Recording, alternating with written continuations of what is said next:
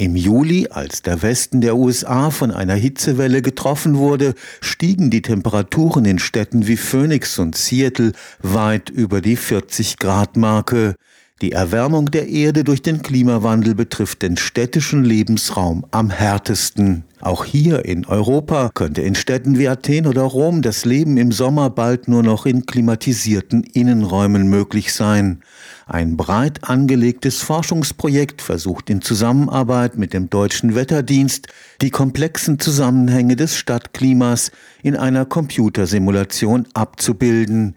Es geht um die Frage, wie man Stuttgart, Berlin oder Hamburg in Zukunft nicht nur kühler machen, sondern zugleich auch die Luftqualität verbessern kann.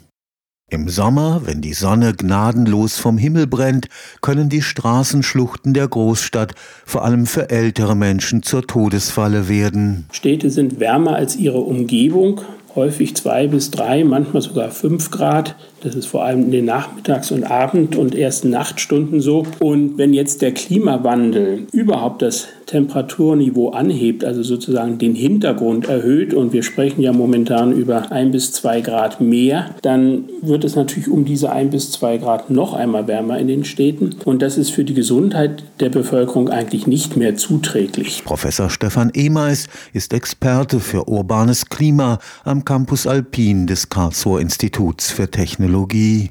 Bei dem bundesweiten Forschungsprojekt Palm4U soll eine Computersimulation das komplexe Zusammenspiel der unterschiedlichen Faktoren in der Stadt berechnen. Viele Dinge hängen voneinander ab und man kann nur wenige Dinge isoliert betrachten. Bisher haben wir uns bei den warmen Städten darauf verlassen, dass warme Luft ja nach oben aufsteigt. Das heißt, große warme Städte haben sozusagen ein eigenes kleines Zirkulationssystem entwickelt. In der Mitte steigt die warme Luft auf und von den Seiten her strömt etwas kühlere, saubere Luft nach. Auf diese Art und Weise ist ein Teil der Schadstoffe aus der Stadt heraustransportiert worden. Es war also für die Luftqualität letztendlich sogar günstig. Wenn wir jetzt es schaffen, dass die Städte nicht mehr ganz so warm werden, indem wir die Oberflächen verändern, indem wir mehr Vegetation, mehr Bäume pflanzen und solche Dinge, dann werden die Städte kühler und die Luftströmung teilweise durch die Bäume vielleicht auch behindert und dann werden diese Schadstoffe nicht mehr so effektiv weggeschafft aus der Stadt. Das heißt, wir könnten zu der paradoxen Situation kommen, dass wir zwar eine kühlere Stadt bekommen, dass diese aber von der Luftqualität her dreckiger ist. Grün in der Stadt kühlt,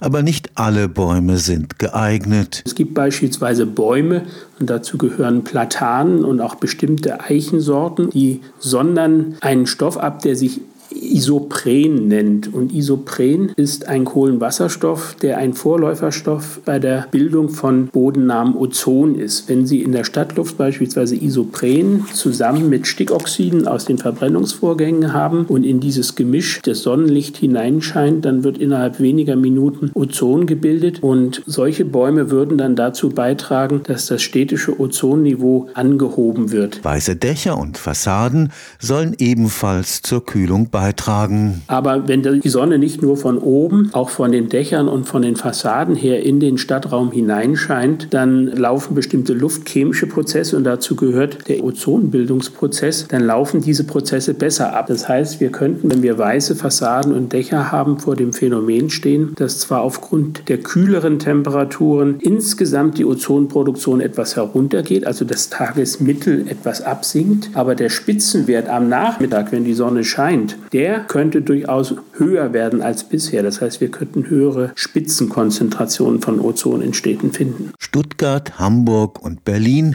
wurden als Modellstädte für das Palm4U-Projekt ausgesucht. Ziel ist es, in einem systemischen Ansatz alle Faktoren zu erfassen, die das Stadtklima beeinflussen. Ein solches Modell ist durchaus sehr aufwendig. Wir wollen ja in den Städten sehr hoch aufgelöst rechnen. Das heißt, wir wollen auch die Vorgänge innerhalb einer einzelnen Straßen Schlucht oder an einer großen Kreuzung sorgfältig simulieren. Dazu brauchen wir Gitterauflösungen im Bereich von einem Meter. Ein Meter neben dem anderen immer wieder ein Gitterpunkt. Das ist natürlich mathematisch sehr aufwendig. Ich brauche große Mengen Speicherplatz, diese Rechnungen durchzuführen und die Ergebnisse aufzuheben. Die Kunst ist es also, einzelne Bereiche in der Innenstadt hoch aufgelöst zu rechnen und dann nach außen hin mit geringerer Auflösung die Umgebungsbedingungen, die um die Stadt herum herrschen, in die Modellsimulation mit hineinzubringen. Das inhaltliche Problem ist, jede Simulation braucht Anfangs- und Randwerte und die muss ich natürlich bereitstellen. Wenn ich eine Stadt sinnvoll simulieren will, dann brauche ich eben Informationen über die Gebäude, ich brauche Informationen über die Bäume, über die Emissionen, beispielsweise die Heizungsabgase im Winter. Ich brauche Verkehrsströme, brauche vieles andere, um wirklich eine vollständige Simulation zu machen, die diesen ganzheitlichen Ansprüchen entgegenkommt. Also so ein Modell kann ein sehr mächtiges Werkzeug werden. Es braucht dann aber auch eine entsprechend große Zahl von Eingangsdaten. Professor Ehmals ist überzeugt,